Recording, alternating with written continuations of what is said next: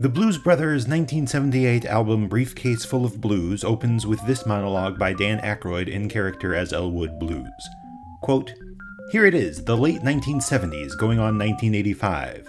You know, so much of the music we hear today is pre-programmed electronic disco. You never get a chance to hear master bluesmen practicing their craft anymore. By the year two thousand six, the music known today as the blues will exist only in the classical records department in your local public library," end quote.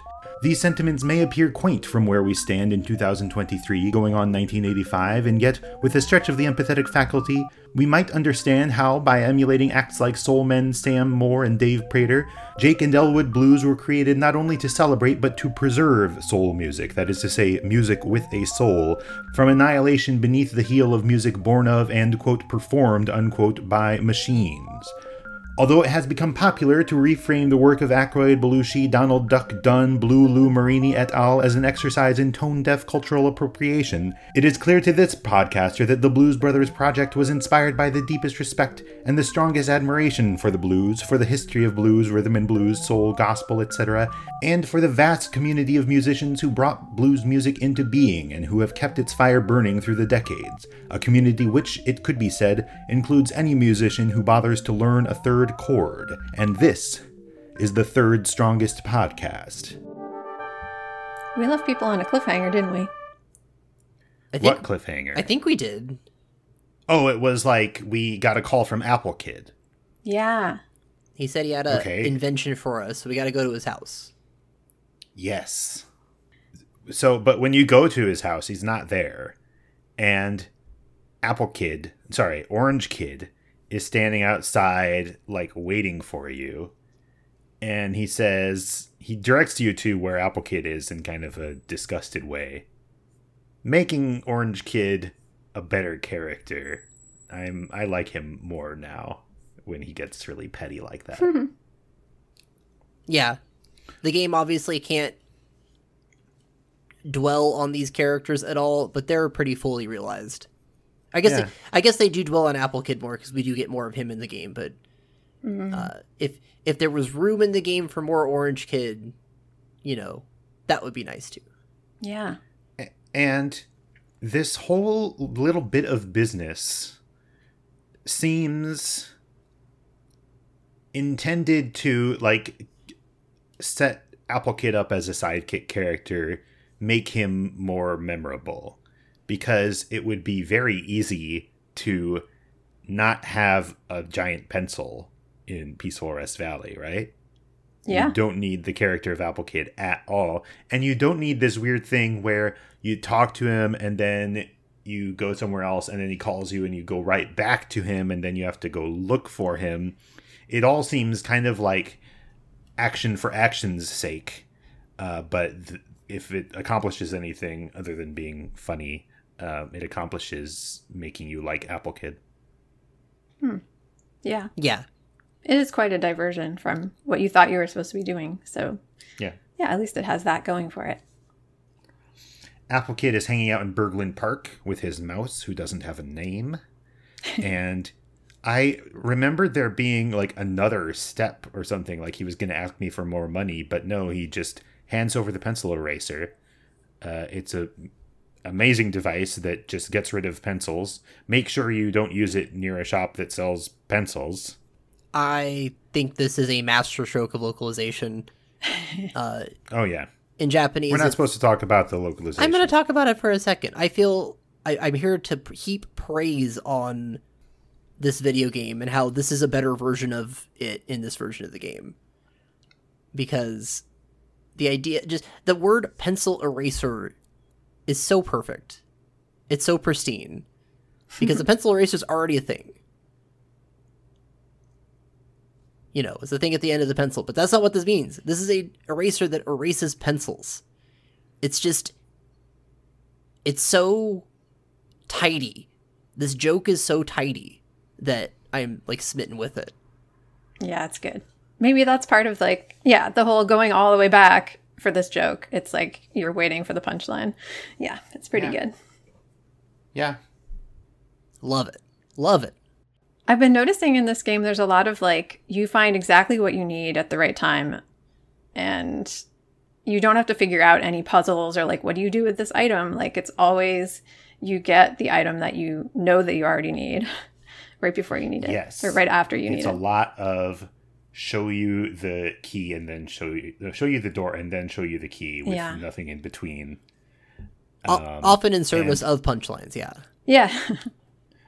Almost never is there backtracking, although we'll get to some places where there's significant backtracking, but mm-hmm. it shows up very rarely. And um, I don't know. I guess I'll talk about this. I developed a theory of uh, like R P Gs in my youth, uh, kind of in reaction to Earthbound and the f- few other R P Gs of that vintage that I played, where I said, it is not realistic for there to be no backtracking. If this is a real world, then it's pretty contrived that the next thing I need is always in the next town over. Mm-hmm. And that everything in this story would always lead me to a new place. That's not how real life works. And uh, when people criticize games for backtracking, I don't really get it, because I think that backtracking like fills out the world and makes it feel more real. And if it's a fun game to inhabit, then backtracking is fun. Uh, but I do agree that like it's not that type of realism is not necessary. And I don't need to hold R P Gs to the same standards that I hold my actual life to, where I do have to do a lot of backtracking. Not yeah, me. It's okay to take some liberties. I've never backtracked in my life. Just always forward. Always forward. Yeah, but I mean, it's this game is telling a different kind of story than a game that you would backtrack in normally. So it's yeah. ep- it's but, ep- episodic. Mm. But however, the moments where you do backtrack are really good. They're very and po- they pointed. do succeed in filling out the world in the way that good backtracking does. Mm-hmm. Yeah. But however, I guess this is an example of that kind of, because now we have to go back to Peaceful Rest Valley, activate the pencil eraser, cause it to disappear in a pretty cool effect where individual pixels just disappear. And now we can actually do Peaceful Rest Valley. Let's talk about Peaceful Rest Valley. It's hard. It's like it's Barrio Paint, how it erases. Uh, yeah, I had a hard time going through Peaceful Rest Valley this time. Yeah. It sounds like it's going to be so peaceful. And then there's walking trees that blow up and kill you. The trees. I hate the trees. it's, it's so funny because the trees are a recurring thing in the series. That happens in every game. And I don't know huh. why they settled on the idea that when you defeat a tree, that it explodes. But hmm. it's consistent in a way that's very charming. It's very dramatic. I have no love for the trees exploding because it is it inconveniences me too much. Yeah. But it also teaches people that you can survive a battle. If if you're about to die, you can survive if you just push the yeah. buttons fast enough and get out of the battle before you, your H P drops to zero.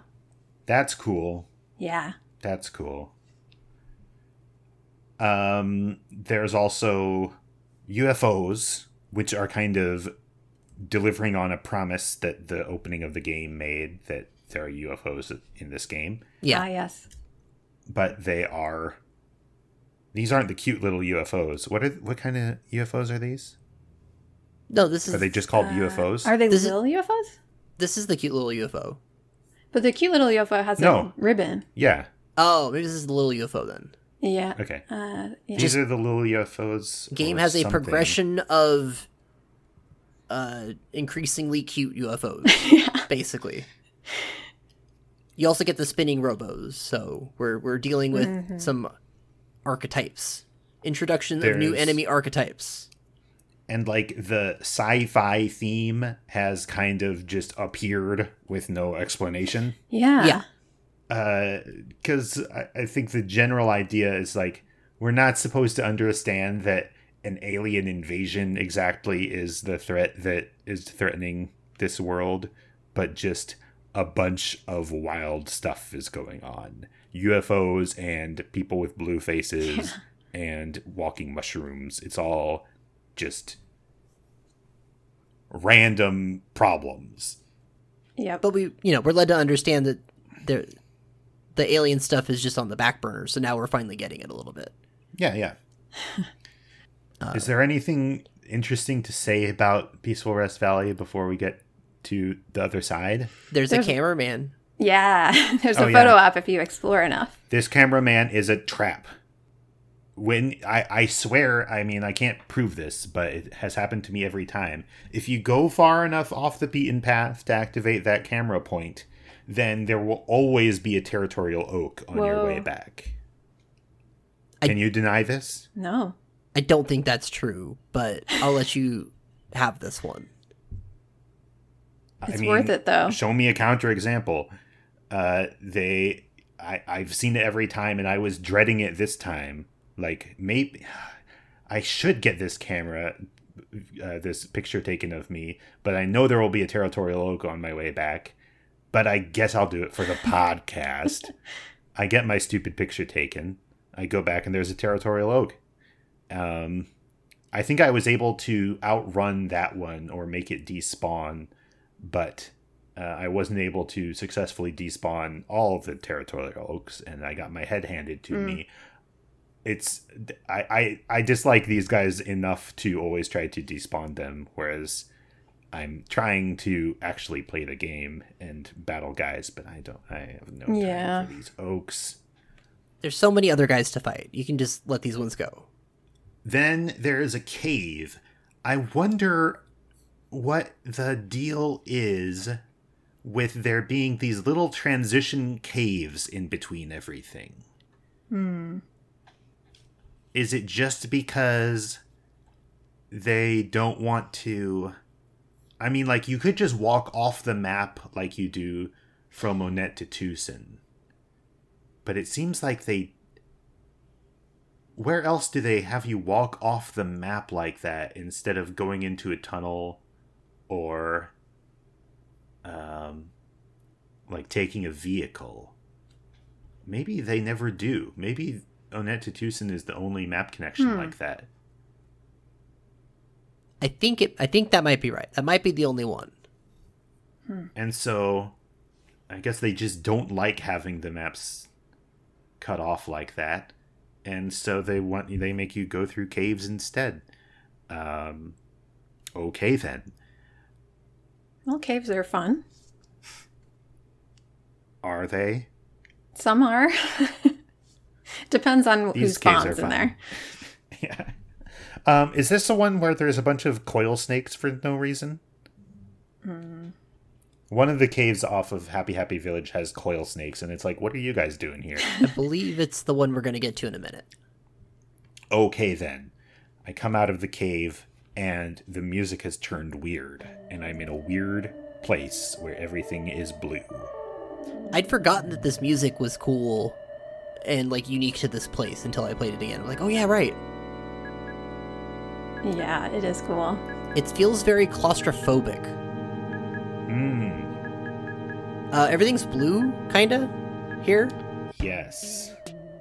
Uh, I don't think we'd gotten any... We, we'd previously been aware that there was a Happy Happy cult, but I don't remember if the game tips the hat that their deal is that everything is blue. Yeah, I don't think they explicitly say that, do they? Because it's I, there's a lot of people that talk about blue, maybe, but they I don't. I think there might be one person in Twoson who says, it seems like every day Happy Happy Village gets more and more blue. Hmm. Do you get it? And you don't get it yet. And, yeah, yeah. I think that's what happens. That sounds um, right. There's so many good foreshadowing and, moments like that. Right?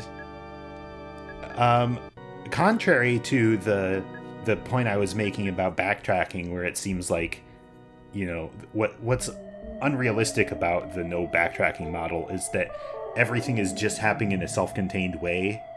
There's just sequence, sequence, or module, module, module, uh, with no connections. Uh, contrary to that, the people in the game, the text is very aware of what's happening elsewhere in the game. And so you get that kind of interconnectedness without having to walk everywhere. People in Happy Happy Village are creepy. Yeah! Mm. This place is great.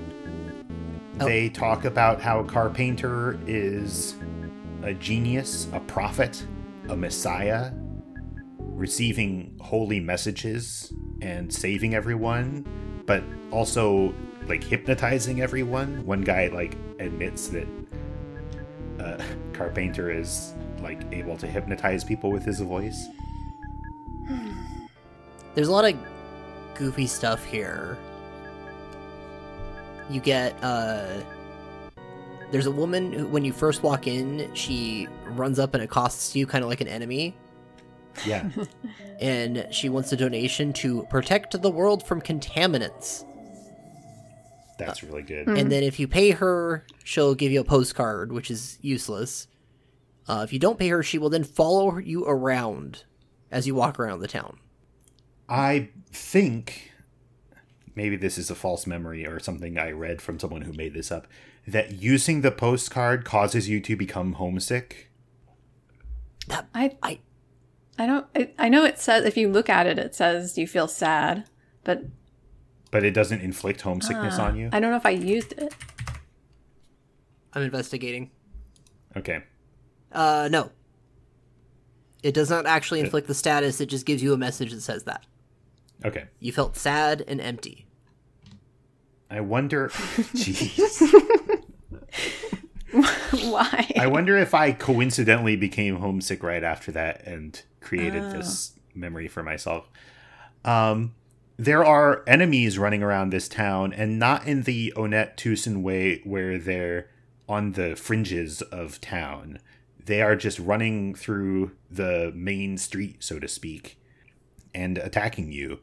And everything is... Like, the, the people there are not helpful like they are in a normal town. The... What else was I going to say? I guess it's mostly just due to the way enemies are treated that this becomes, like, the dungeon town that people talk about sometimes. Hmm. People are like, wouldn't it be cool for an R P G where one of the towns is a dungeon? And that's kind of what's going on here. Mm-hmm. What other ways is the town, like, hostile? There's... The... A- guy at the hotel says, you know, like, any everyone's allowed to stay here for free, but if you're not a member of our religious group, then you have to pay fifty dollars. Hmm. Which is the same as a normal hotel, but it, the way it's framed makes it hostile. There's a uh, shop out on, like, a blanket where oh, yeah. you can just go up and take what you need and leave the money. But the game... gives you the option to leave whatever amount of money you wish, and so you can just walk up and fill your pockets full of eggs and then walk away without paying. And then your only downside is there's a man watching who, if you go talk to him after that, says, I saw you steal, and then he fights you. Wow. Uh, and then oh, can... he doesn't come after you? You have to actually talk to him? You have to go talk to him, and then he'll fight you, wow. and then he'll be like, well, you may have beaten me, but I know what you did, and you'll feel bad about it forever. And I don't feel bad, because then I walked around with my pocket full of fresh eggs, which is an interesting item. Yes. Because mm. the fresh egg, you could use it right away and eat it and recover some health. Or if you wait and walk around, eventually the egg will hatch and become a chick. Okay. Yeah. Ch- That's not interesting. The chick can be used to cure homesickness. Aww. No way! So then you ask, Zach, why wouldn't you ha- always have chicks in your pocket? Well, the thing is, is eventually a chick becomes a chicken. And the chicken, if you use it, it just runs away. Oh. So what good is that, you say? Well, you already know the answer. You're you're just playing, you're, you're being polite. And you're letting me say this. And I appreciate you letting me say this. Um, you can sell them. So you can get a whole bunch of eggs for free, turn them into chickens. The chickens sell for like one hundred twelve dollars a pop. Yeah. Uh, so you can make a bunch of money this way. So you can become a chicken farmer in this yeah. game and just quit your regular journey. And it's Stardew Valley now. Yeah. Um, but how many chickens were you actually able to do at a time given that there's a bunch of other stuff in your inventory. Mm. I think I only did like four. Wow. Okay. Um, and you do get a very cute, like, as they hatch, you get the cheep, cheep sound. Yeah. And yeah, then you eventually get like a, a a chicken clucking sound when they when they eventually become full chickens. It's cute. It's awesome. I wonder if it's, I wonder how obvious it is to most people that, like, you should check your inventory when that happens. Because I remember, like, when that first happened to me, I had no idea what it was. Um, but it's nice no, that they I, have a little I, audio cue. it It is a little audio cue, but it doesn't really, like, that could be anything yeah. if you haven't checked your inventory in a while. I think what's supposed to happen is you check your inventory for something else. And there's a chicken there yeah. where there used to be an egg. Yeah. It's so funny.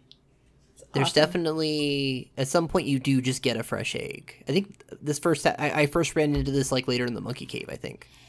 Mm. Oh, yeah. Well, then the fresh egg becomes a liability, but. That's right. We'll, we'll get that to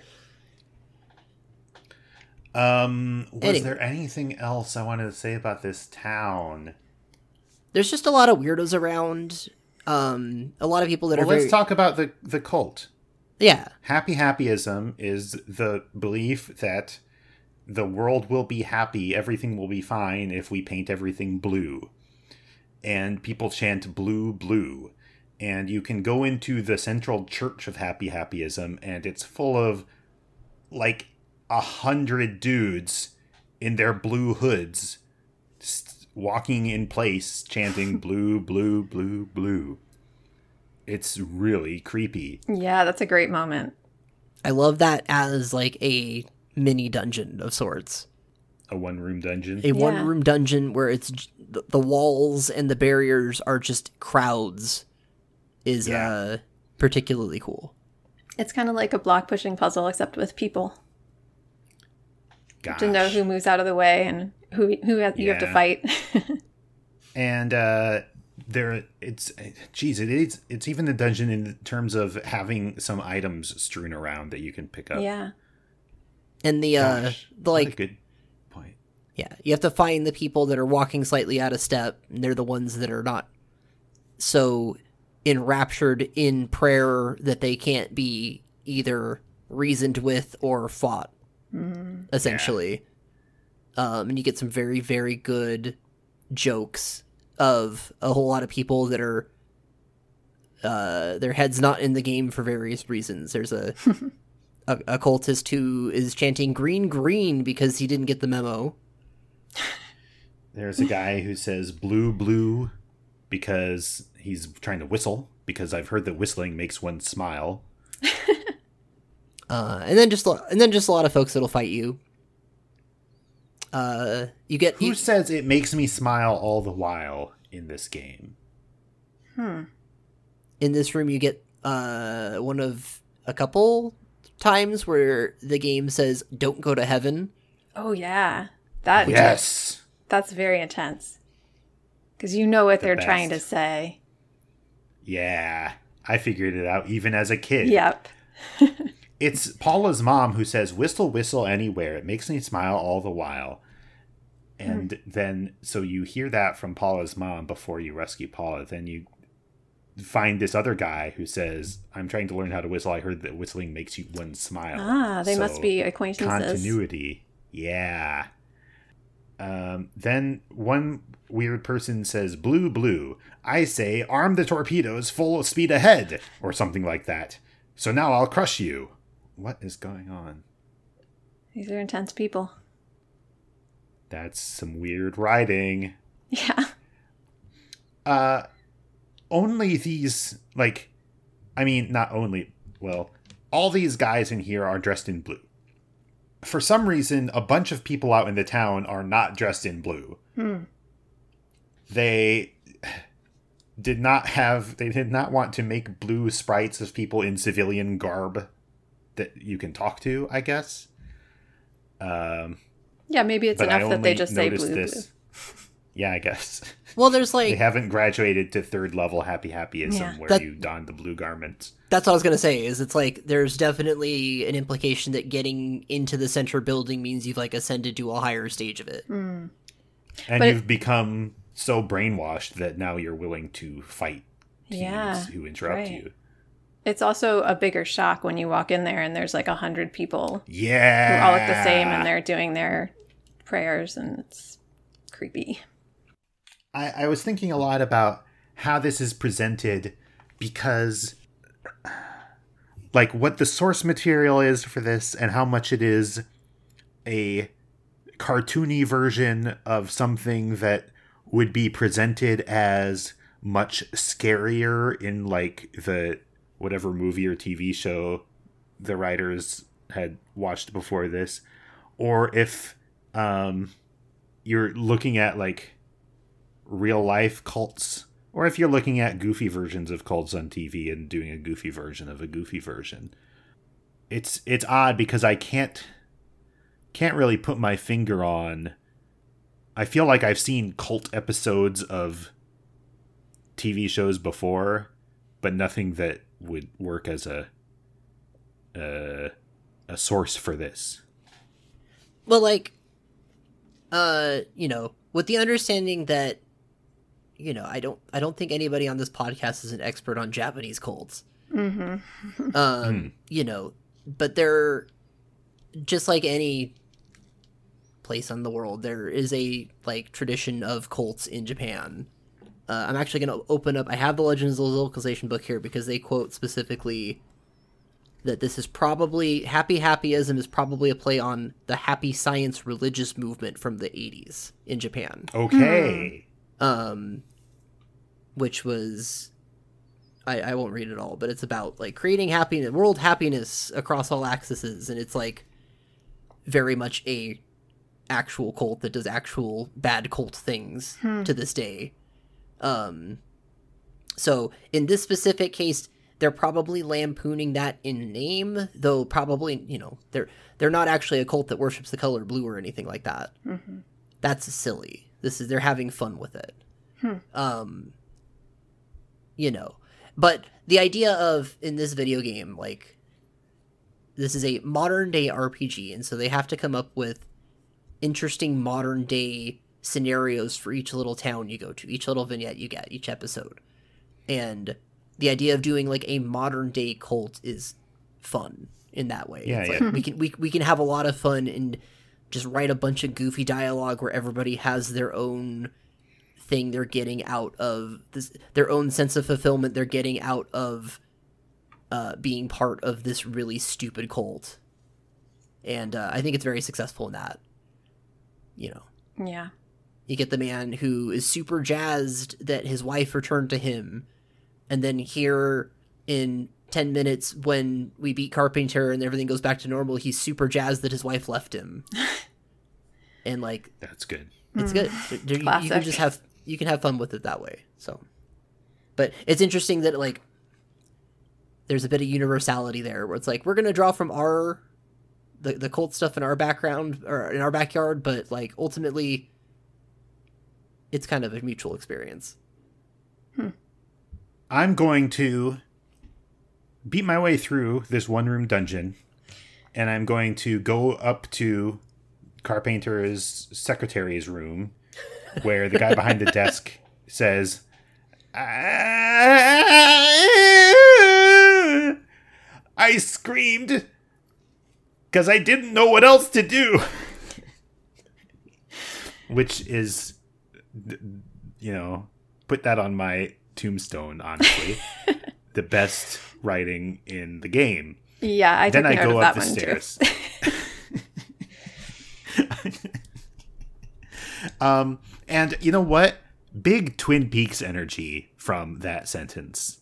Hmm. And this whole scene. I think that um very good. Thank you for uh, telling us about Happy Science, Zach, because now we know what the source is. But I think there's also a bunch of Twin Peaks going on in Happy Happy Village. Wait, I, I want to go back a little bit. Because okay, go back, go back, you, go back, go back. When you're outside his house, there's a woman standing outside. And if you talk to her, she says, you want to talk to Mister Carpainter directly? You must think you're pretty important. And boy, do you have a lot of nerve. You deserve to be struck by lightning. Just wanted to inject that in there. Oh, yeah. I forgot that if you haven't played this, then that seems like a metaphorical statement. Yeah, it seems really bizarre and funny, like a lot of lines in this game. But perhaps Ooh. You'll understand momentarily what she's Weirdly talking specific, about. Yeah, yeah, it's like a weird, like insulting thing to say to some kid. Well, you can go up that stairs, past the past the receptionist who's bad at his job, uh, and there's a man here. This is Carpainter. This is Mister Carpainter, and he is happy to see you, and he knows kind of your deal, and he invites you to join Happy Happyism. And regardless of which choice you... Oh, y'all, he, he, critically, critically, behind him is the Mani Mani statue. Mm. Yes. Uh, which Aha. we hadn't been told is the Mani Mani statue yet at this point, I don't think. But it's the statue that Lier X. Agerate had in Onett when we were there last. Um, and then you have a conversation with Carpainter. And then regardless of which choice you make, he tries well, to... Well, hold mur- on. Oh. There's... there's... There's two responses and there's two answers, yeah. and I think there's a case study to be made here. okay, okay. If you Go say you won't be his right-hand assistant, if he, he says, if you don't want to be my right hand, my left would be just fine. J- just kidding. Your existence is a problem for me and my religion. Defy me and I'll end your pitiful game. Uh, another great sentence in Earthbound is, your existence is a problem for me and my religion. yes. Um, but like... It's great writing all the way through. Wonderful. If you say yes, all he says is, you fool, I have drawn you into my trap. You can't and win. Missed opportunity for writing something funnier there. Um, but I, I I think they expect a minority of players to say yes to Carpainter's mm-hmm. offer. They're, and then the timelines used, converge. The, yeah. They already used the uh, come back after you finish Earthbound joke, so. yeah. Sure. When he says, I'll end your pitiful game, is he talking about, like, this game? Or is he just saying, it's, you're playing a dumb game trying to, like, defeat me or something? It's a double meaning, Sarah. Yeah. Oh, okay. A double entendre. I, I took it very much to mean the game you're playing with your controller. And I mm. thought that was striking. He's he striking you with lightning. It, yes, indeed. Yeah, big and, comedy lightning comes down from the sky and hits you. And you don't die. You get teleported to where there's a blue cow. There's sure. a blue cow hanging out. There is a blue cow. That's very funny. they they painted the cow blue. Uh, and, and Carpenter's speech is always, move her. Yes. Yes, yeah. Um, yeah, he, he can he can cheat. He cheated. Yeah. You didn't yeah. get to fight him. How rude. How rude. I guess I'll just have to go into the cave to the east where there's moles and bats. No, I'm going to go into the cave to the north where there's snakes. And they run away from me because I'm so strong. I go all the way through the cave and I come out in... friggin' Peaceful Rest Valley again. Oh no. But here's that cabin that I heard about in that dream. Um, There's also a kid in town who tells you about the cabin. Oh yeah? Yeah, the creepy kid with the hockey mask who's like inside of a fence. Oh, in, in Happy Happy Village, right, right. Yeah. Um, who like says, we, we, we're keeping Paula in the uh, cabin. Uh, wait, you're with the cult, right? yeah, oops.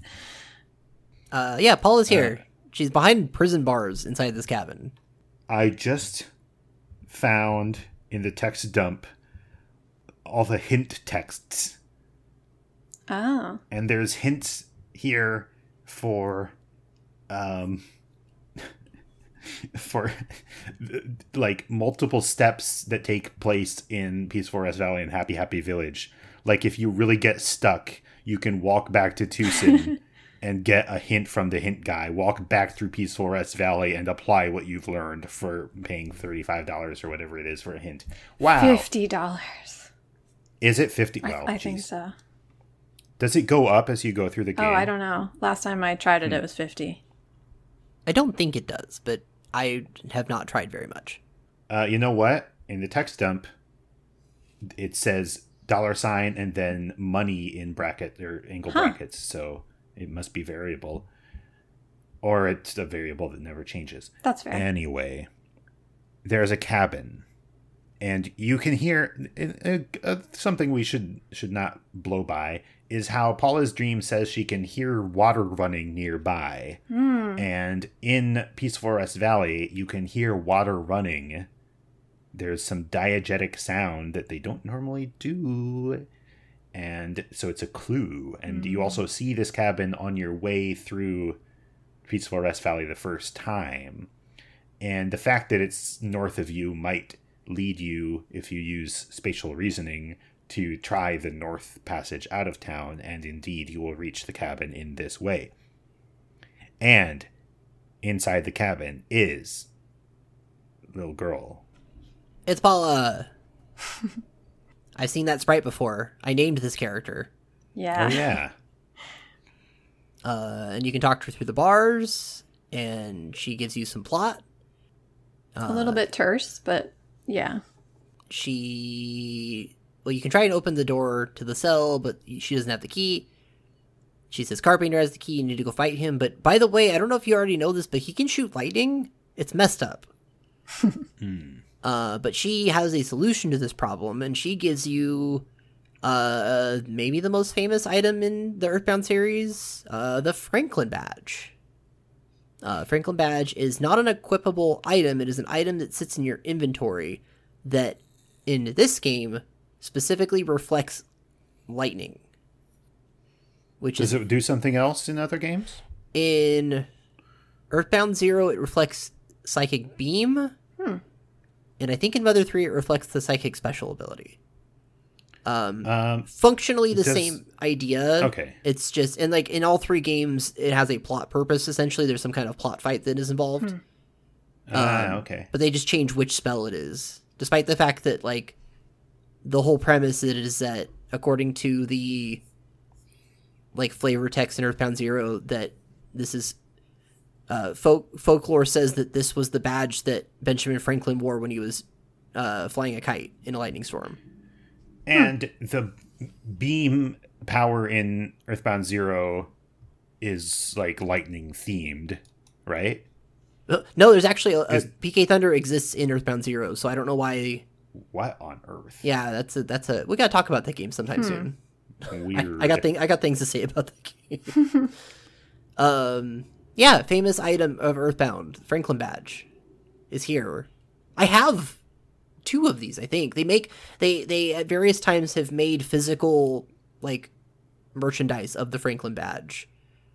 Um, it's a physical item you can own, and I think I have two of them. I think I got one with the Mother three box set, and my sister gave me one at one point. Uh, they're cute. It's just got the little Mother logo on it and says Franklin Badge on it. Cool. I wouldn't want my Franklin Badge to have the Mother logo on it. Because I, I want to believe that it's the Franklin Badge, and they wouldn't know about the Mother logo in mm. the universe. Well, they do know about Earthbound in the universe. Wait, that's true. Dang. Okay, I'll buy it. Uh, yeah, with this, uh, now you can take Carpainter on. Yeah, I'll go back to the cult headquarters, and I'll walk through those guys again. I'll watch that guy scream again and go up the stairs again. Then... I'll have the same conversation with Carpainter, but when he lightning bolts me, the Franklin Badge reflects the lightning, and a normal battle begins. And it becomes kind of a dumb battle because, like, the it, it, what's cool is the Franklin Badge actually works in the battle. It reflects the crashing boom bang attack, but... that means, like, all the either he's wasting his turns making it reflect onto him, or he's using paintbrush attacks, which aren't as scary. Mm. But that, you know, it's good. It's it's satisfying that you get to cheese through this boss fight because you have the plot item. It yeah, makes sense. It's a story fight. And when you defeat him, he said he goes back to normal, and he says, "Do you see the Mani Mani statue behind me? Since I got the statue, I have been doing peculiar things. Please forgive me if you can. I just wanted to have a normal life. I apologize to everyone. Here is the key to open the jail in the mountain cabin where Paula is being held. Take the key and go. your backpack is full. You should take this even if you need to throw away one of your items. What really sticks with me is when he says, I just wanted to have a normal life. Hmm. What was going on in his life that when the Mani Mani statue showed up and he was like, well, maybe if I start a cult and get everyone to paint the town blue, I can finally have a normal life. So you know how things can snowball out of control sometimes. I guess, but we're definitely missing a few steps. Yeah. So, okay, I did something this playthrough that I don't think I've ever done before. And after I beat Carpainter and finished my business in Happy Happy Village, I went back to Onett um, and went to see Lier X. Agerate. Oh, yeah, I oh. did this too. Okay, so you got the message that he, Lier will be like, oh, yeah, I sold that statue to some guy uh, who was really enthusiastic. And the, the quote I have is, is someone whose mania affected him. Yeah, yeah. Because he's a sucker for sentiment. Hmm. Which, like, implies well, to me that Carpainter was, like, itching to start a cult or something. I think there's more than one thing going on here. Okay. Because Carpainter, or, sorry, Lier X. Agerate says, I, I'm, you know I'm a sucker for sentiment. It's not because I needed the money. And because of who Lier is, I think we're supposed to understand mm-hmm. that he actually did do it out of desperation for the money. But the fact that he mentions the person's mania, strange choice of word, um, does make me think that it's Carpainter, and maybe we're supposed to understand that he had that kind of animal magnetism that was able to affect uh, Lier, even though supposedly, or like, I think we're meant to understand that the Mani Mani statue is what gave Carpainter that ability to hypnotize people. Ah. So it's it's confusing. I'm not sure there's an easy answer to what's going on here because any explanation seems to have something to contradict it. Yeah, there's there's room to fill in the blanks here. It's fun. But yeah, the the Mani Mani statue. I want to uh, do a little bit of interpretation here. It seems to be uh, in the role of a Jungian shadow. It is. It shows up first as uh, something that is being pulled up out of the ground, and so we can think of it as a repressed force hmm. that has become manifest. And it's going to, or it already is now, following Ness as he goes on his adventure. This evil thing that basically showed up from underneath his house, kind of, hmm. underneath his neighborhood. Um, it appeared as soon as his adventure started, and it keeps showing up on his adventure like a shadow would. Um, but I guess that's all I'll say about it now. Once you have defeated Carpainter, knocked some sense into him, uh, the whole town wakes up. And, like, the secretary downstairs is speechless. He doesn't know what to do except to say that you're awesome. And the cult headquarters has cleared out except for a few guys who haven't taken off their masks yet. And they're just walking around kind of in a daze. Wow. We really... Wow. They're kind of hungover. If you go back out, uh, the lady who previously was accosting you will then accost you again to apologize, which is yes. cute. Character um, continuity. The, you get a we weird... We forgot something. What did we forget? Didn't we? Probably. When we first meet Paula, we leave the house, Pokey is there. We did skip right says, over that. We were so excited to fight Carpainter, we forgot. Yeah. That's funny. Uh, no, uh, Pokey is there, and he says that Carpainter has made him an important person within Happy Happyism. And then he sicks a couple of cultists and a crow on you. Or is it a couple of crows and a cultist? I think it's two cultists no, two, because it's yeah. uh, it can be a rough fight. Um, these crows showing up out of sequence is really irritating because when those crows were stealing cookies from me, it was a minor inconvenience. When they steal my croissants from me, mm. it's really irritating. Look who's buying croissants. Fancy. Oh, yeah. Well, I'm done with hamburgers. My goodness. I've moved on. We gotta... I wonder, I, are these croissants like sandwiches? Like mm. croissants with stuff in them? Because I've always thought of them as plain old pastry. Me too. But can I if they recover more H P than a hamburger. can I say that, you yeah. know, I play I played this game when I was very young, right? And a lot of these words in this video game, I was reading for the first time. And when you read something for the first time, you don't know how to pronounce it. So I definitely, for a number of years, uh, said the word croissant. Okay. Uh, as opposed to the word croissant. That's my story. That makes sense. And I was a very precocious child. I played this game at the age of two. And I was kind of the opposite of your experience. I was saying croissant and really irritating my friends who thought that it was a disgusting affectation, but I grew out of it eventually. Yeah. Did... By the time I was three, I just said croissant like a normal person. Yeah. What were we talking about? Oh, but Pokey. Yeah, this is where we start to get Pokey's whole deal, where his plot will intersect with us throughout the game, and you can tell right away that his thing is he's trying to acquire power.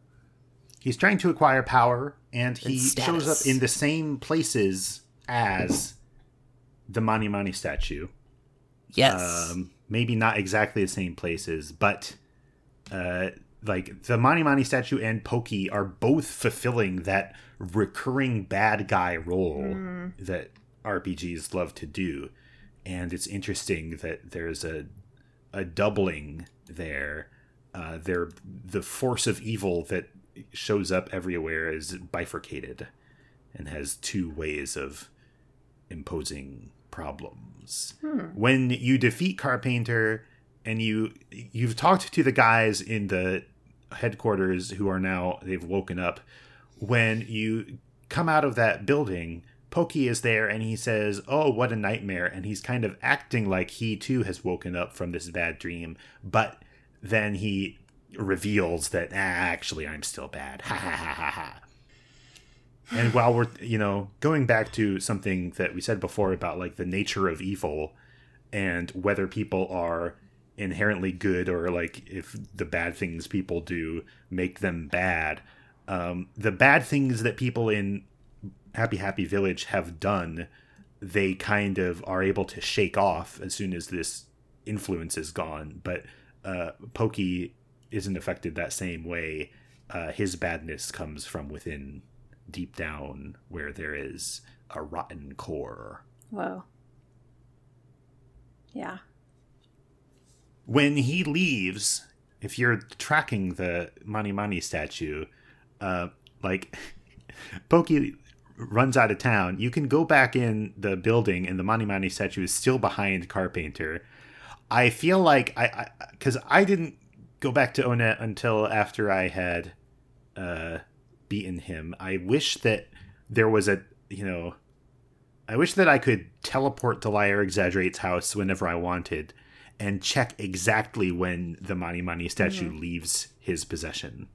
Hmm. My my intuition on this is that it's pretty minimally implemented, where it's just like, okay, if you get to the next place where it's at, it's going to disappear from the previous place. It's prob- I guess, but I still want to know. Yeah, I wonder. Yeah, I, I and at some point it will disappear from here, and I think Carpainter comes up outside at some point. I feel like I've seen him outside. Mm. Um, so at some point the status will change here. Uh, there's actually there's actually one other thing that changes here in Peaceful Rest Valley. Um, And I don't know when those changes happen, but it'll happen at some point by the time we hit the next part where the Mani Mani statue shows up, surely. Okay. Um, can I mention Before the other I forget, thing? Oh, what else changes in Peaceful Rest Valley? I was going to say, uh, we forgot to mention that there was one house in town that never changed, that was not blue. Okay. There is a yeah. red house, and if you knock on the door of the red house, uh, somebody says something in a, uh, a funny font about, like, hello, what's going on? How's it going? And uh, uh, spoilers for later in the game, uh, that's a Mister Saturn who lives here. And at some point later in the game, you can come back here and go inside that house. Wow. Uh, but and I don't know what triggers right that. After you beat Carpainter. I don't know what triggers it either, because I've only done it in like the very final part of the game. It might be just that, actually. I don't. It might be. But since I need to come back here and check for the Mani Mani statue during the next like six episodes of this game, and why don't I do that? I'm gonna do that. Yeah, It might sure. just be the post game, actually. Now that I think about it, but I don't. I don't remember. Well, I'm going to. I'm going to check a bunch of times and waste okay. a bunch of my own time okay. finding out. Fair. Um. Well, everything is still blue in town. Uh. But what the game does is really cute, where you have to go pick up Paula. Um. And we're gonna go do that. But then when we come back from picking up Paula, everybody had that time that you were doing that to paint everything back to normal. It's cute. It's funny. I like it. I like it. It's like, oh no, we had to, obviously we weren't going to immediately paint it after you fought the boss. We have to wait till you walk away a couple screens before we're able to accomplish it. I like it. Let's go get Paula. Finally. You can go back. You can unlock. You have the key to the, not to the shack, key to cabin. Yeah. Um, unlock there. She comes out. Uh, she mentions that uh, had you not shown up, she simply would have had to bust herself out of there because she has some pretty deadly magic, I think is what she says, which is a funny phrase. Um, uh, oh, yeah. Yeah. The fir- when you fe- meet her the first time, she says, if you didn't come, I would have had to try to bust out of here. Later on, she says she has some psychic powers that are actually pretty deadly, I think. Mm-hmm. I'm, I'm able to use a little psychic power that is actually pretty deadly. Um, enjoy Paula's characterization here while you can. Yeah. Uh-huh. Uh, I think it's cute. I think it's it sounds like something a, a little kid would say to, like, impress somebody, not really knowing what yeah. that means exactly. Um, yeah, you get Paula. She's at level one, uh, though, which is a bit of a problem. That is a yeah. bit... of a problem. I mean, thank goodness she has that teddy bear, but it's still oh, not yeah. enough. Starting her out with the teddy bear is a genius yes. move. I feel Holy like cow. Maybe that's where the origin of the teddy bear came from, is just needing something. something. It's it's so perfect that it fits her, and it, it really helps at this point in the game. Yeah. I also think that's why there are snakes and crows in this area. Mm. Oh, interesting. Yeah. yeah, at least you can get out of in back into town easily. And you can, like, level Paula up the first couple levels by killing crows. I like snakes are a terrible choice for that because they're one X P each. But But that's uh, a safe option. A very safe option. Uh-huh. I don't want to watch the playthrough of the person who tries to level up Paula by killing snakes. That's well, one X P increments, Zach. Yeah. Uh, there's a better Instead, option, though. Yeah. Yeah. Let's go to that other cave I was talking about. There's a, like, happy, happy cultist who stands outside, and he's like, that place beyond here, it won't turn blue. It's a strange place. I forget exactly what he says, but like th- somehow this cave resists the blue influence. We can't paint it, maybe because there are monsters inside that will bite us. Mm. uh, go in there, and there's a mole playing rough, who you can defeat easily, and uh, Paula will level up real fast. We got to talk about this guy at some point, but maybe not this time. But the mole playing rough's an important character in this video game. Don't wait till later. Start oh. talking about. Oh, it. He just shows up in a million different places, and it's like a weirdly, pre- it's a char- it's, it's an enemy that's in. It's here. It's in the desert. It's in somewhere else. I don't remember third place. I thought we talked about this. I thought there was a third place. I'm gonna investigate. When we meet him in the desert, I'll have more to talk about this man. Okay. Uh. Uh And there's also, like, I think the mole playing rough and the bats can both size up the situation and confuse themselves. So a bunch of the a bunch of the enemy turns here in this dungeon consist of the enemy inflicting a status condition on itself. And so it's a good place to level up a character who starts at level one. Of course, they didn't need to make Paula start at level one. This is a choice. Mm. And I think it makes I, I think it makes Paula more interesting than if she showed up at level thirteen or sixteen or whatever Ness is. Um, and you could just start using her normally. Um, you by leveling up Paula a little bit, you like earn her as a useful uh, party member, and you appreciate her a lot more. You also get the joy of, like, seeing her learn all her psychic techniques yeah. that uh, otherwise, if she just had them, you'd be like, oh, okay, I'll use those. The problem is it's not really clear, or at least it hasn't been to me when I play, when it's enough, when Paula can actually pull her own weight. And so I remember on at least one playthrough, I tried to get her really close to Ness's level. Of course, she can never get all the way up to his level. Um, and that was a waste of time. If you get Paula up to like level ten and Ness is at level sixteen, you're going to be fine. It's also that, like, in this game, you have the first three characters all start at level one. Mm-hmm. Uh, as like a stylistic choice. It's like these these characters are at like the start of their journey. Uh, and yeah, they're ha- just little kids. That's handled in different ways. And then you get the fourth character, Pooh, in this game, who uh, starts at a higher level to like flag that this character is actually much cooler. He's mm. the cooler, older teen or whatever. That's a good point. So we get this like contrast the way they do this. Yeah, nice. Yeah. Nice.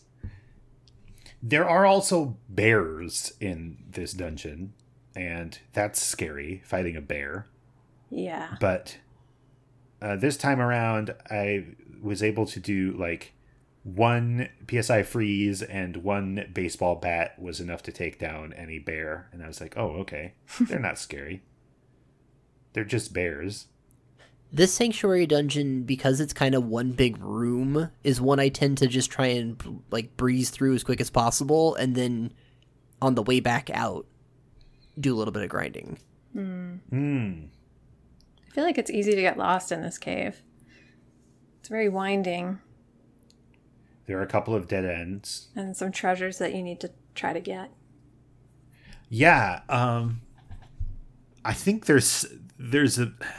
I might be reading into this a little too much, but it seems like part of the way Paula is introduced is the way that she interacts with inventory limits, because once you get Paula, you have like fourteen new slots for yeah. your inventory, and uh, like this can't be possible, but the way it felt as I was playing it was that Peaceful Rest Valley had all these items that I couldn't afford to pick up because I didn't have the space.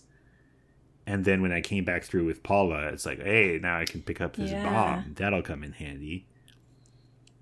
But I don't know. That Maybe I'm supposed sense. to be using more items and having more empty space. But before we get back to Peaceful Rest Valley, we have to finish this dungeon. Uh, we don't really have to finish this dungeon. We can, in fact, skip it. But that, don't do that. Things get weird yeah. if you do that. I know yeah. because I just did it. ah! Do you want to talk about that? Uh, sure. I, it was very weird, actually. I ran into a glitch. Um, really? Yeah. I I kind of forgot what you're supposed to do, like what order you're supposed to do things. I didn't even remember which cave was which. Um, and I thought, like, well, I have Paula now. Let's bring her back to, uh, you know, her family. Yeah. Um, doesn't she say, let's go back to Twoson? Um, I maybe, think so. I mean, something it makes like sense. that it would and, be natural. Yeah. Let's head back to Twoson. Yeah, it and it right makes there. sense. And like, if you walk in that cave, it's pretty hard. So it's reasonable to think that maybe you're supposed to come back, as long as you don't get far in enough that you're like, oh, there's a guardian here.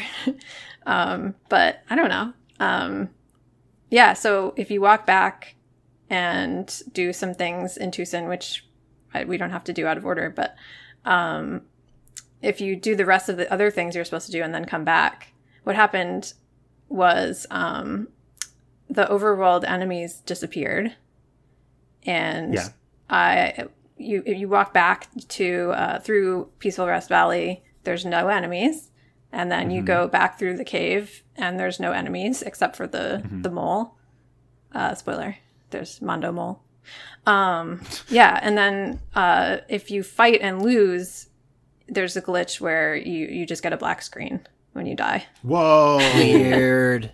I looked this up afterwards because I was like, why were... I, I thought, oh, they just cleared the enemies because, like, everyone's back to normal and things are no longer blue. And so it makes sense that now every... Like, even the enemies are gone. Like, all these animals and trees.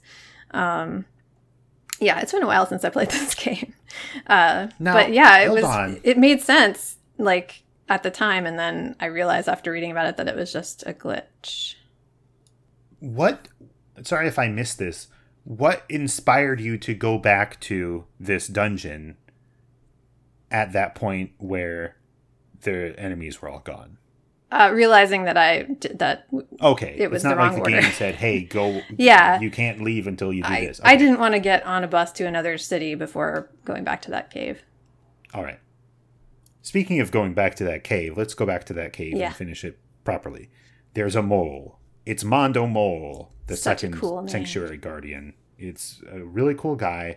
Uh, one of the better sprites in terms of being a giant mole who appears to have like blood dripping down its chin. Oh, man. And can be a very tough fight.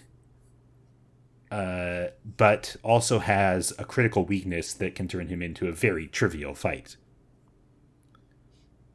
Yeah, I guess if you... It, If you, yeah, if you try everything, or if you read a guide, you'll find out that he's susceptible to paralysis, and then you can paralyze him, and then he's he can't do much of anything.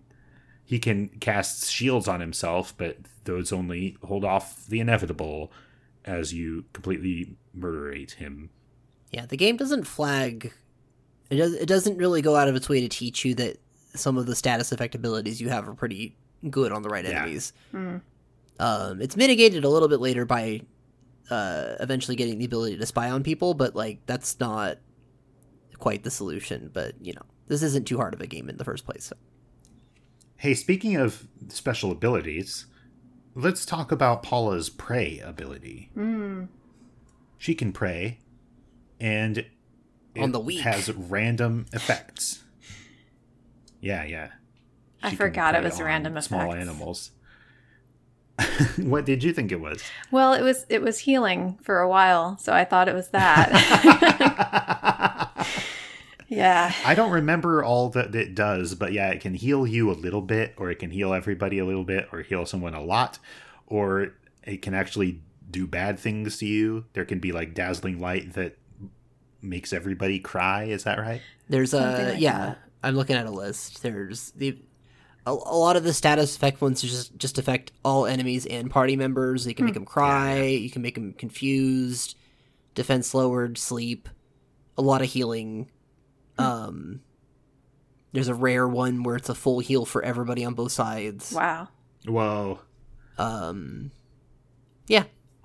It's uh, a, like it. It really sets Paula up as the psychic kid. As opposed to Ness, who's kind of the generic kid, mm. uh, for Paula to have a special ability where she prays, and like, I don't have notes on the treatment of like spirituality in this game, except that what we've learned about the Happy Happiest cult, I guess. Um, so I, I guess I should pay more attention to like. Whether we can consider that this game has an idea of a god or some figure who is like guiding our heroes. Hmm. However, I do want to point out in specifically in the Twin Peaks movie Fire Walk with Me, Laura Palmer's struggle is depicted in spiritual terms and with a lot of angel imagery and I think a fair amount of praying or uh, adjacent behavior. And so I, I I have very little, this is a really tenuous theory that I have, that Paula is supposed to be a version of Laura Palmer. Hmm. Um, but the fact that she can pray, I think, is a point in favor of that theory. Yeah, she's definitely a character everyone's talking about and everyone likes. Yeah. And yeah, I, absolutely. I can see some of that. When you defeat the mole, you pass through, you exit the cave, and you reach Lilliput Steps, which is another Your Sanctuary location just a, it's so hard to explain what these places are, and we didn't talk enough about Giant Step when we got there. Like, it's it's a very peaceful place. They're letting us know that with the light and the sound. Yeah. You're having a spiritual experience when you reach this location. But why it's a big old step or a bunch of little steps in the ground, it's like, what does that mean? What does mm-hmm. that resemble? Where does that come from? What is that supposed to make me feel? Hmm. The first thing that I can think of is like kind of tourist trap locations where there's this rock that looks like an old man's face, and pay thirty bucks to stand on this balcony where you can see it from the right angle. Mm. And it like, is that so, like the kind of energy that I'm supposed to get to it of just like, there's this weird natural phenomenon that when you go there, you experience a connection to the earth. I think so. I think that's what they're going for. And I think we can read okay. that based on the fact that th- this one specifically, right? It's this Lilliputian Steps. Um, that's um, that's Don Quixote, right? No, it's... No, it's uh, Gulliver's Travels. Travels. That's right. Um, it's like this very folklore situation where it's like, ah, you know, this yeah. is just a place we found these tiny little things that might be foot- footprints. You know, the first one was also a, a big footprint. It's like, mm-hmm. is this Bigfoot's footprints? Whose footprint is this? We don't know. Um, I didn't think of it so much in f- terms of tourist trap until you said that, but it is kind of just that. Um, uh, I was or mystery spots, mystery spots, like, and folklore. Magnetism doesn't yeah. work right here. This spot yeah. is always raining for some reason. yeah, this well, fountain is creamy and weird. It's not tourist spots because you don't pay thirty dollars to see it. You have to go on a journey. You have to be tried. You have to go through a trial and put in effort and right? travel it's, there. Yeah. And no one else is there. You've very, ma- you've made this journey and you've earned it. It's very it's, folklore. It's very yeah. magical it's realism. Experience that the tourist trap promises but can't deliver on. Yeah.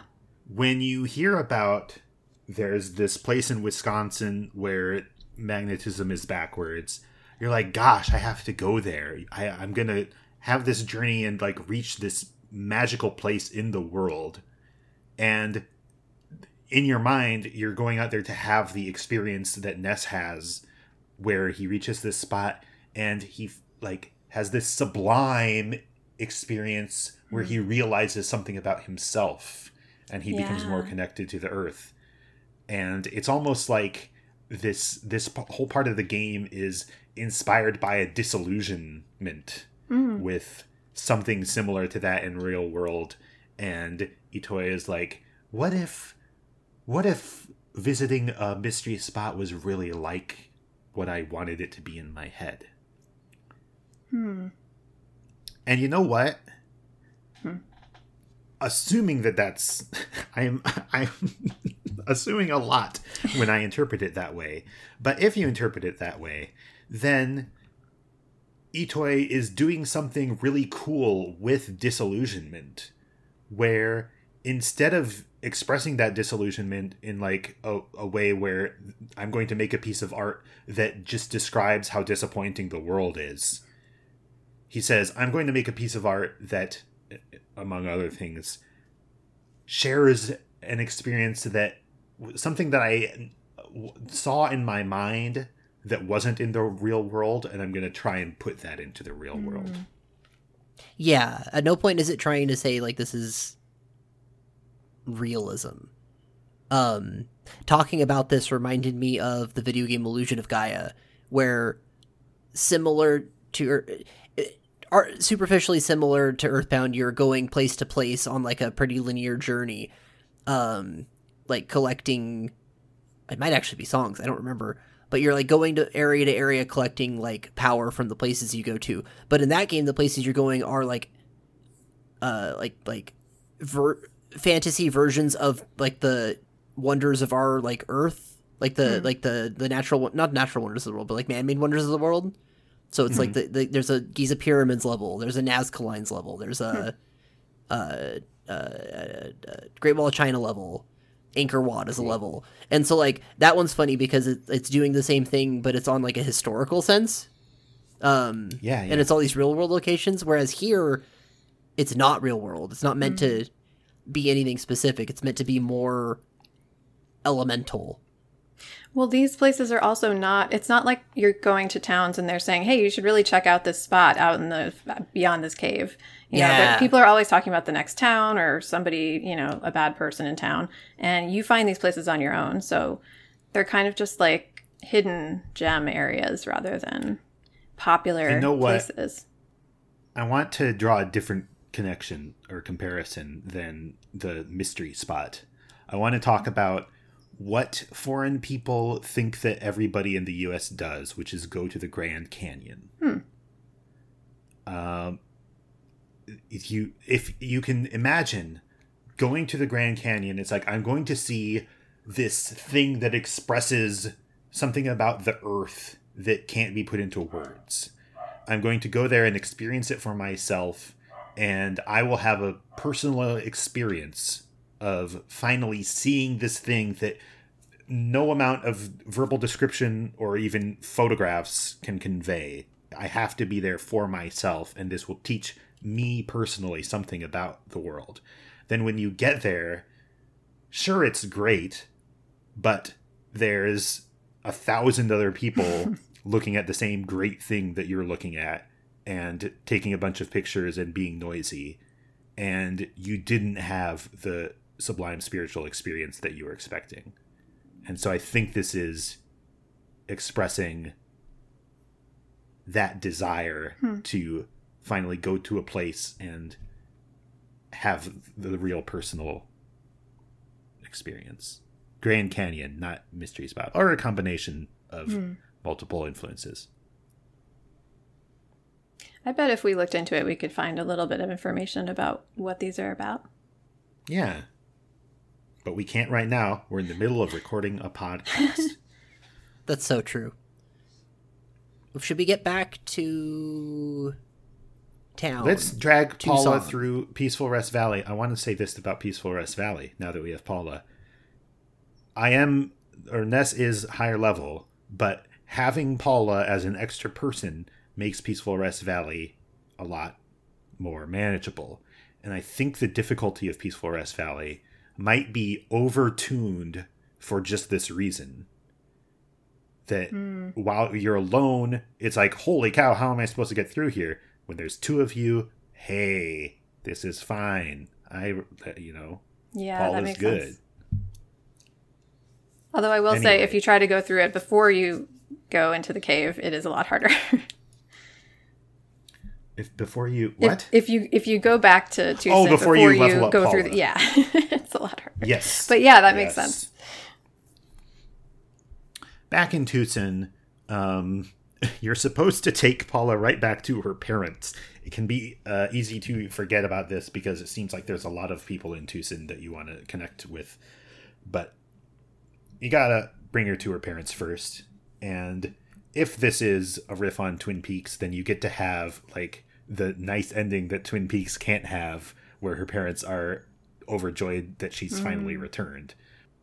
Paula's mom uh, will give you her very own handmade Band-Aid, which is a full a heal, full heal item that I will never use because I'm always yep. saving it. Well, it's a gift. The longer you go without using it, the more useful it will be mm, because that's right. As you level up, it, it re- restores more and more H P. So that's why you have it in the final battle and you can't bring yourself to use it. That's right. Long. That's right.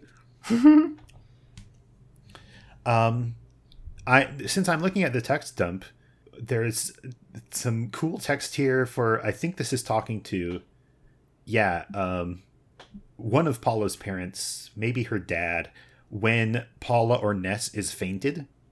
There's text here that says, oh, Paula, am I dreaming? I feel like she just came home. So that must be when Paula's ghost is behind you. Yeah, wow. And if you're Paula with Ness's ghost, it says, where's Ness? Isn't he here? I just wanted to thank him. You know, I bet he's the boy you dreamt would save the world. Huh.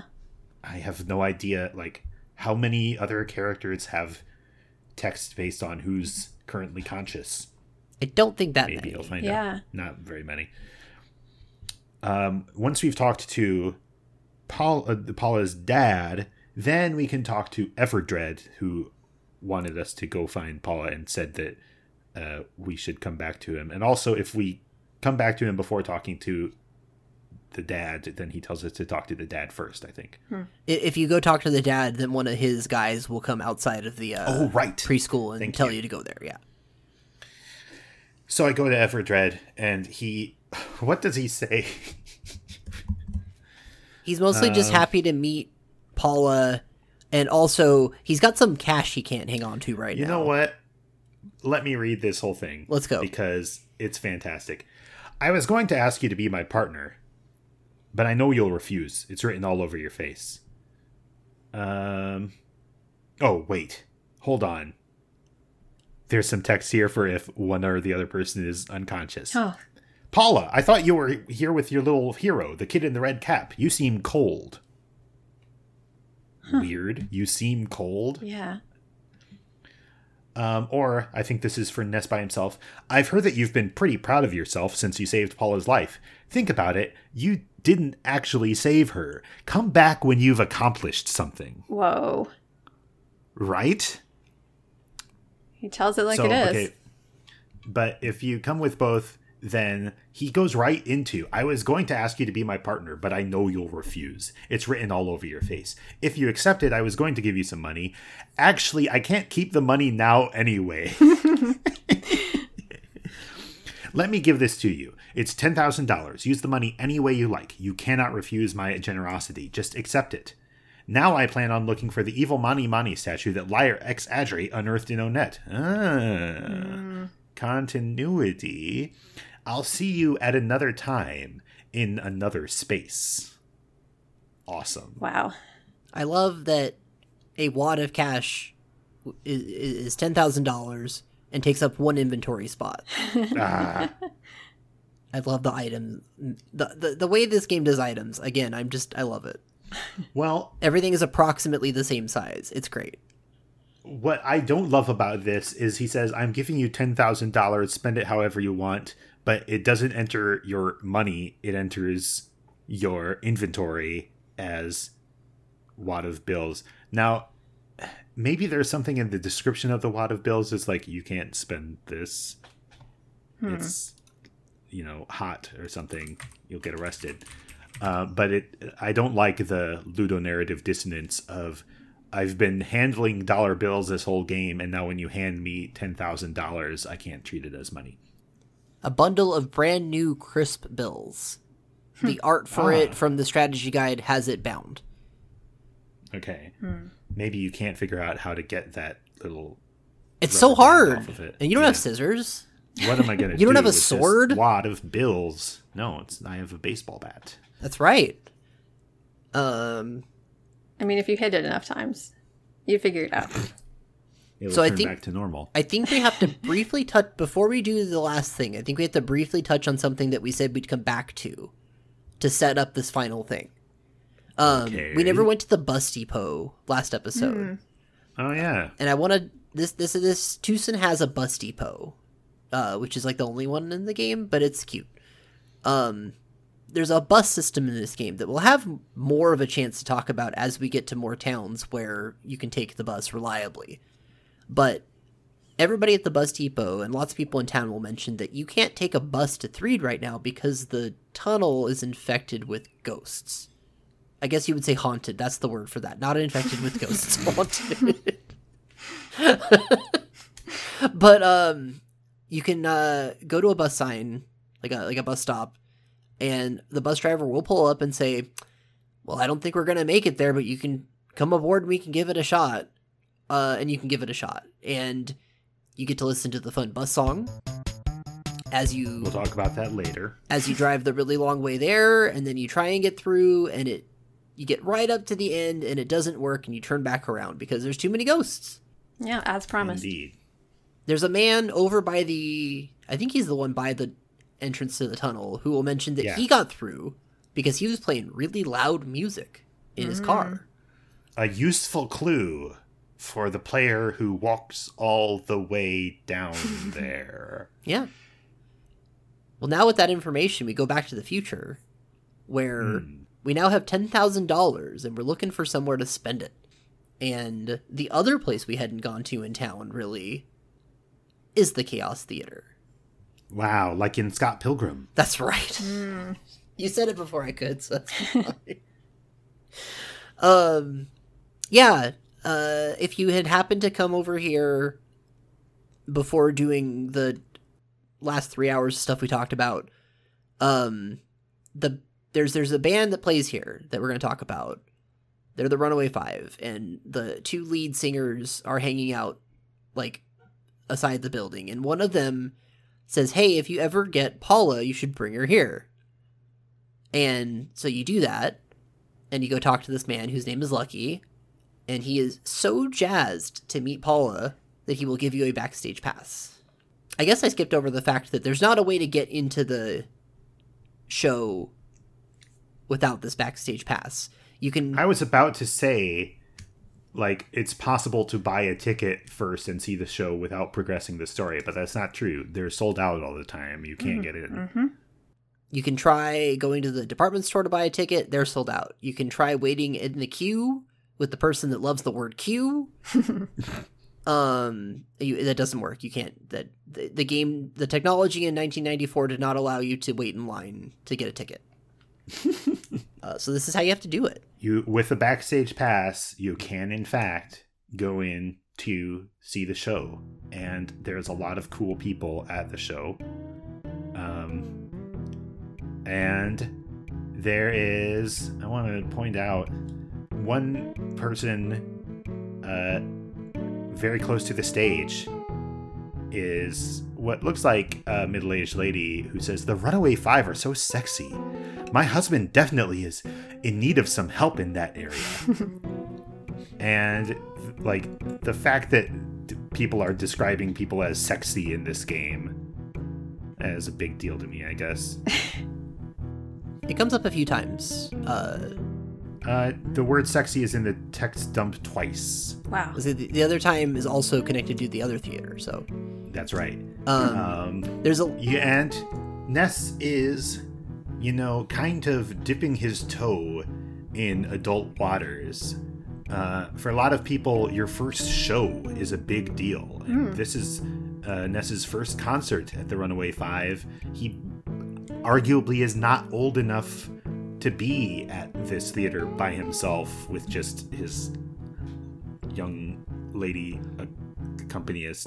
Um, but he is, and he's, you know, dealing with adult things suddenly. He's got a pocket full of money.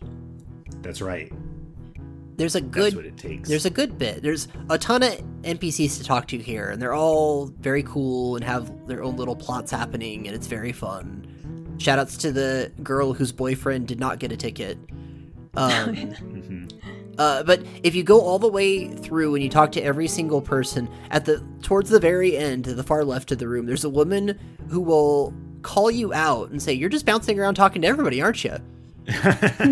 uh, even if you didn't do that, but the game knows. The game understands that they presented you with an interesting situation where, like, maybe you're not talking to everybody in the town as you're just wandering around, but you're definitely going to talk to everybody in this room. So yeah. uh, they completely get you on this one. It's great. uh, you're still waiting for the show to start. Um, there's a girl here who catches on to the fact that you have a backstage pass, and she says that Lucky wanted her to go backstage at some point, so she, like, borrows you and your backstage pass to get access to being backstage, which is good. Yeah. Um, it feels like, like that's the only way you can get in there. Like, you have to have this scene with this girl first in yeah. order to, uh, just taking, and, taking the initiative. Mm-hmm. And once you finally get into the, uh, backstage room, the green room, I guess, she says, I'm so excited. I might just wet myself. My heart is going pitter patter. Uh, There's some more bodily function stuff when um, the other woman right up against the stage says, sometimes I get sweat or spit on me from the Runaway Five. There's also a guy who makes an overt fart joke. oh, one yeah? of many in yeah. the game. Um, a lot of body humor, gross humor going on here. Yes. It's a wild uh, place. It is. It's exactly like the Roadhouse from Twin Peaks. Mm. It's not exactly. I was like gonna say no. That's not. That's not. That's not what happened. What's happening here? Um, you talk to the guys, and they give you some more um uh, exposition about their predicament. Uh, they owe Mister Poochyfud, the manager, um, ten thousand dollars. Huh. Ten thousand is the number of dollars in that wad of cash that I got from the reggae guy. Perfect. But it's probably just a coincidence. Uh, uh, I, I don't know if... You, yeah? Oh, no, go ahead. I, I don't remember whether you have to talk to everyone in the backstage room to uh, be allowed to go back out and let the show start. I don't think you have to talk you know? to... I don't think... My, my guess is you don't have to talk to everybody. But I guess I don't know, because I do talk to everybody. Hmm. Yeah, you gotta talk yeah. to everybody. You're backstage. Yeah. Uh, but it would be interesting to know what the gating is, like, what they want to make sure you learn before you move on. Yeah. Because, like, the ten thousand dollars bit is kind of critical. Uh, let's go outside. Let's watch the Runaway Five perform. So I knew conceptually that this was a Blues Brothers thing, right? Yeah. Uh, these guys are the Blues Brothers, uh, legally distinct because in this localization they changed their colors so that Lucky and Gorgeous are now Mario colors, Mario and Luigi colors. Oh, they are Mario colors. Uh, Good point. Um, I'd never seen Blues Brothers, uh, so I watched it for this episode. Uh, and I've seen it like five times. Uh, they used to just blow things up in movies, man. Yeah, man. Like actual explosions. They blew up so many cars in that movie. It's fantastic. It was awesome. Um, I didn't realize how much the dancing and the, the show that the Runaway Five puts on here is just a Blues Brothers routine. Yeah, yeah. Huh. Uh, that is just, that is the dances that they're, you know, that, that is a abstracted version of the dances that they do in that film and presumably it's on their really stage shows. Wild. I mean, there's only so um, much you can do with these little sprites. You say that, but... Yeah, because I haven't seen the movie. the... I, I, I think that your appreciation of the choreography in Earthbound will multiply if you've seen the choreography of the Blues Brothers, because it really is low resolution, just sprites with two tiles of animation moving around. But it's it really is aping the style of the Blues Brothers mm. choreography, which they... do because they're not like real dancers. They do pretty simple stuff of just kind of like shimmying next to each other and then swapping positions and then shimmying next to each other. Uh, it really is matching their style mm-hmm. in a really wild way when you consider the limitations. And in the same way, uh, the Super N E S doesn't have fantastic audio fidelity, but the music of the Runaway Five really sounds like the kind of rhythm and blues stuff of the Blues Brothers. Um, the I was trying to play along part of it on a guitar or ukulele, and I was trying to play the horn part. And I was like, geez, this is hard. You can't play that on a guitar. And I was like, well, no, because it's for a horn section. Mm. And in fact...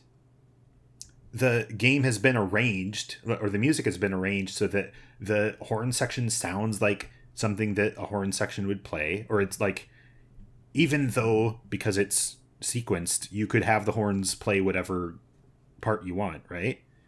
Um, Suzuki or whoever wrote a horn part this it's that you would make a horn section play. Yeah. And the uh, organ similarly is a part that uh, uh, someone playing the organ would play, yeah. and it's awesome.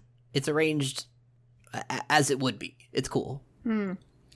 And um, multiple R P Gs have like musical bits, but what other R P G has this kind of R and B, this like uh, Blues Brothers, Sam and Dave kind of music. Nobody. Yeah. Also, um, I, I think it's worth but, pointing out that there are six members of the Runaway Five. It's true. The keyboard is out there, not technically being part of the crew, but being there for all the gigs. Yeah.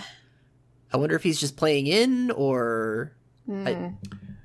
The same keyboardist shows up at the other theater, right? Uh-huh. But that doesn't mean anything. It it's could good. still be. It's good. It's just a... Oh, the other Blues Brothers thing I was going to say is that in mm. Blues Brothers, the film, they do get handed a wad of ten thousand dollars. Oh. Wow. Uh, is it really ten thousand dollars? It is, it is ten thousand dollars. And I went, ha! Whoa! That's a very direct reference then. Yeah. Jeez. Because I was going to say, the, the like connective tissue with the Blues Brothers is that it is kind of an R P G plot. Where yeah. we're going to go to this place and recruit this person, and we're going to go to the next place and recruit the next person, and um, it's Fire Emblem Blues Brothers kind of. uh, but the the point about ten thousand dollars is considerably more compelling. I was wondering, because like the movie is a big deal; everyone loves the movie, but. The Blues Brothers also, they started out as an act on Saturday Night Live, and they supposedly did a world tour in nineteen eighty-eight. But I can't find any hmm. reference outside to outside of one Wikipedia article of where that world tour actually went. So I yeah. don't know if it's real. I have to just assume this is something that made the crossover to Japan, like Twin Peaks did at the time. Like, this is just something that entered into... Japanese knowledge, pop culture space, that they would know about this. And so when they were looking for things to integrate into their America themed game, it's like, oh, we got to put the Blues Brothers in. Uh, which is good. It fits the game real well. It sure does. Uh, they bring the house down. It's great. It's awesome. You can go back outside and you can go to the other room in the theater where uh, Mister Poochyfud is hanging out. Um... This and is an amazing ta- name of a character, by the way. You can, uh, yeah, it's good. You can talk to him, and he'll explain that the Runaway Five owe him a lot of money. Uh, and then you can try and offer him that money, but if you're across the desk from him like you would normally be, he goes, I, I can't see that all the way over there. Can you get a little closer for me? Uh, and the game tricks you into making it much easier to animate this cutscene uh. yeah. by getting you out of the way behind the desk it, where you hand the money. Because as soon as you hand him that money, he says, well, I have my money, so the Runaway Five are free to go. And then a big cutscene happens where they all run in the room. And like one by one, they all say a little sentiment yeah. about how happy they are about their troubles being over for now and forever. And that freaking music starts up. Yeah. Um, it's like the end of a movie. It is. It's fantastic. Uh, the, the I have a lot of favorite music in this game, and everything associated with the Runaway Five, uh, the best. Mm-hmm. My my favorite. And it really sounds like that kind of music. They, like it's not. I'm making video game music. It's yeah. I'm making like. Con- like concert hall style rhythm and blues, big band stuff. Yeah, um, it's awesome, and it makes me smile every time. And they say, "Well, let's get going. Our uh, our bus can uh, will scare away all the like." They're very direct about it. Our bus is loud enough that we can scare away the ghosts in the tunnel on the way to Threed. Yeah. You get in, uh, the drummer's the guy that uh, drives the bus, and he gets the very good line where he backs into the sidewalk, and he says, hey, sidewalk, get out of my way! The best. Uh, and then it plays the really good, this is my favorite Runaway Five song. Right, right, uh, yes. The where you're driving in their bus, and it's got the really good drums. Um, and you make that same drive you made before, but with different music, and all the ghosts come out and try and haunt you, uh, but they do not succeed. You get through to the other side and you're in Threed. Yeah. Awesome. Wait, this isn't awesome. It's always nighttime here. It's scary. Um, and the Runaway Five just drop us off in the middle of town and says, huh, this looks sucky, but uh, you'll be fine. Bye. They say you'll you'll brighten it up with your own brand of sunshine. Yes. Uh, and then they leave you at that. Uh, great, great vignette. Things are looking up. And this, you have to stop here. This is the best place to stop. Isn't? Can you help but turn off the game at this point? Yeah, it's too scary. Is it the perfect place to stop? Yeah. So I guess we'll we'll stop now. Yeah, I think this is the right place to stop. Well, okay then. We'll stop now.